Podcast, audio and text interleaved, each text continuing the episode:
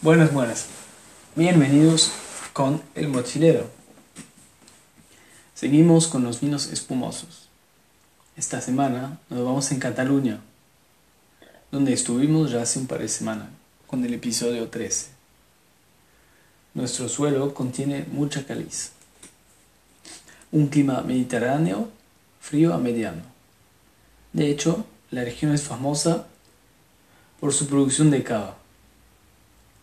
El vino está hecho a partir de la uva Macabeo aka Viura, una uva que produce vinos blancos, secos, ácidos y neutrales.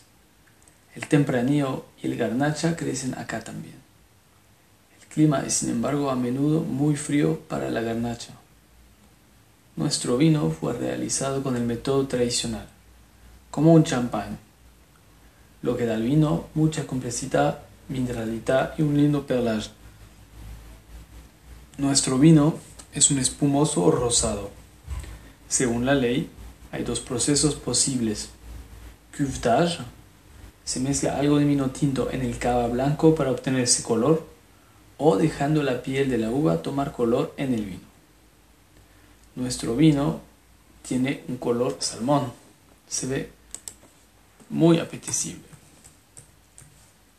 El perlaje es muy intenso.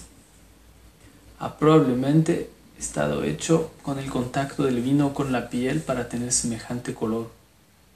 A la nariz, nuestro vino tiene aromas de bizcocho, de levadura, de toast. Son los típicos aromas secundarios de los vinos hechos con el método tradicional. Algo de casis también. Regaliz, muy interesante. Nuestro vino es seco, pero muy sabroso aromas de mora, de casis, de fresa. Ahí se nota el efecto del método tradicional, muy seco, perfecto, para empezar una cena de fiesta.